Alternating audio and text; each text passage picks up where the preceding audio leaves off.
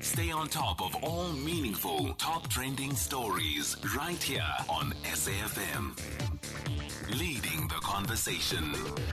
Well, there's been a series of really big fires in the Cape Winelands, and uh, we've seen in Pringle Bay people had to uh, evacuate yesterday. There have been other problems in that area, and as I understand it, there have been four sort of big fires uh, moving around in the Overstrand area, but other areas affected too. Jo-Anne Otto is the spokesperson for the Cape Winelands District Municipality. Jo-Anne, good morning.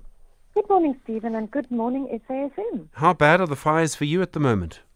Well, we've had some wins and some losses. So uh, the fires in the um, in the, the look nine days ago, the first fire started in the area called Klekieskraal, and they spread rapidly to other areas.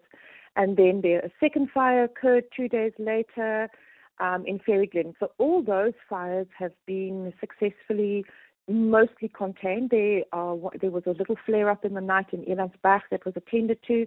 There's a little line currently running from Fairy Glen into an area called Connectflay um, that is also has a ground team on, but for the rest, everything seems under control. Um, we'll be monitoring those areas and mopping up in those areas quite extensively still um, for the next few days.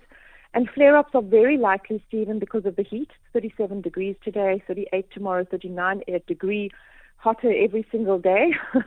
mm. So, um, um, and then um, then the big fire at the moment was on Monday afternoon. A fire started just above the Brandvlei prison, and that's in the area of Rawsonville for those mm. listeners in that area.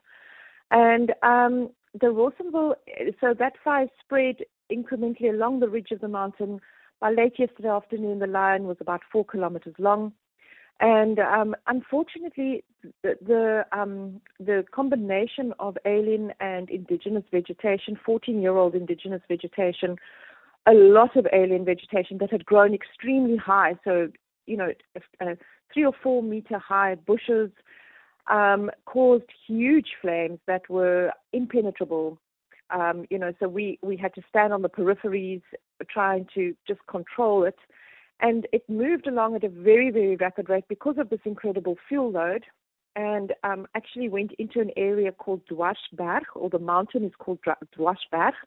And then in the little kloof there, there's a, there's a very well-known trout farm called the Dwarsberg, Dwarsberg Trout Sanctuary and farm. It's a very popular camping spot, and um, we actually watched the fire move right, right, right, right down. We had preparations in plan to evacuate people and um, the fire literally 20 meters away from mm. the first cottage.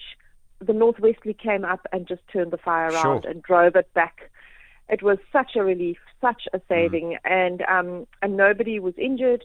Um, in fact, only three people decided this mm. was a bit warm for them, and they decided to sleep somewhere else. But all the other campers stayed. But now, in that turning around of the fire, it's split into two lines, and we now today sit with a situation where we now have two fires to fight. So we have okay. the one. Mm. Sorry, Jo-Anne. Um, just a couple of things. So, so when you talk about the the sort of fourteen year old vegetation, that's since the last big fire. Is that right? Correct. Okay. And then, how many people have you actually got trying to fight the fire at the moment? You need to have a lot of people just watching it. Well, last night um, at about seven o'clock, we had 199 um, people sure. involved in the various fires. That will definitely de escalate a little bit today um, because obviously with the mopping up and so on takes less people. But we will be bringing in aerial resources. Uh, we'll definitely um, be moving the incident command center closer to the fire because it's been posted at a different place due to the other fires. And you know, really, Stephen, today is day, day nine. Um, we're bringing in fresh crew, um, you know, to swap out for those that have been on the fire line for 24 hours already it's been it's a really difficult time. Mm. and um, you know we are stretched to our limits but i also want to assure our listeners we're well resourced and our, our fighting firefighting teams are despite being t- tired and fatigued are still very positive that they're going to beat this thing. And it is fire season so we are equipped and skilled and trained to deal with it. It's just the um, the, hmm. the, the, the um, amount of fires at one time. And of course, there are many partners. So we're able to pull resources in from Cape Nature, who are big partners.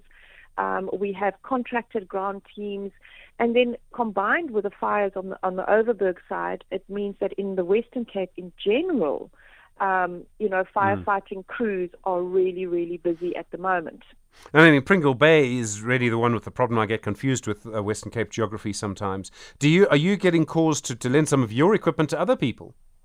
Well, at the moment, I know that in Pringle Bay it's not my it's not my area, so I don't want to speak into mm. their area. But I do know that at that fire they've had uh, they've pulled in teams from as far away as the George and Eden sure. district. Um, and all along the coast there, they've been able to get people in as well from the city of Cape Town because they border on that yeah. side. They've been able to pull in crews on that side.